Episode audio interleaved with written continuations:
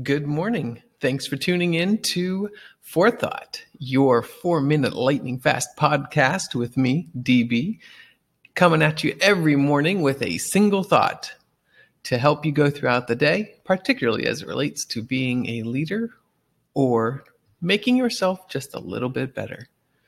Today, I want to talk with you about the idea of knowing what's important to you. So, oftentimes, what I find in life, in business, in personal relationships, that it can be very easy to get very caught up in the details.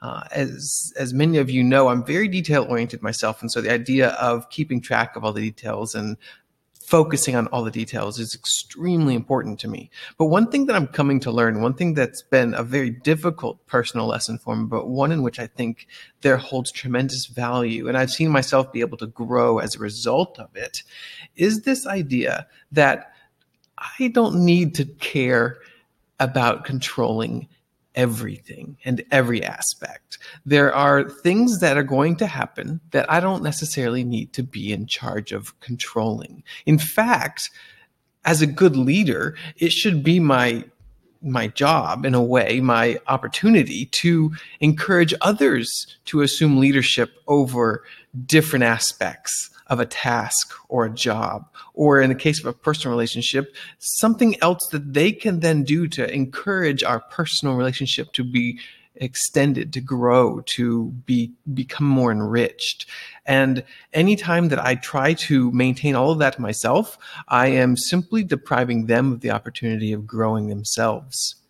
Not only that, but by trying to control it all myself, uh, I don't know about you, but there's only so many things that I can personally keep track of that I can manage. And it's always as if I'm trying to keep everything going at the same time and something's always going to be dropped.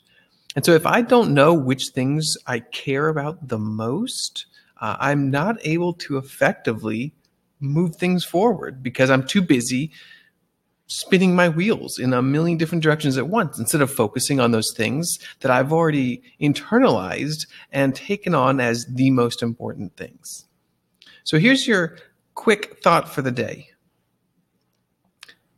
know the things you care about most. To say it another way, pick your battles.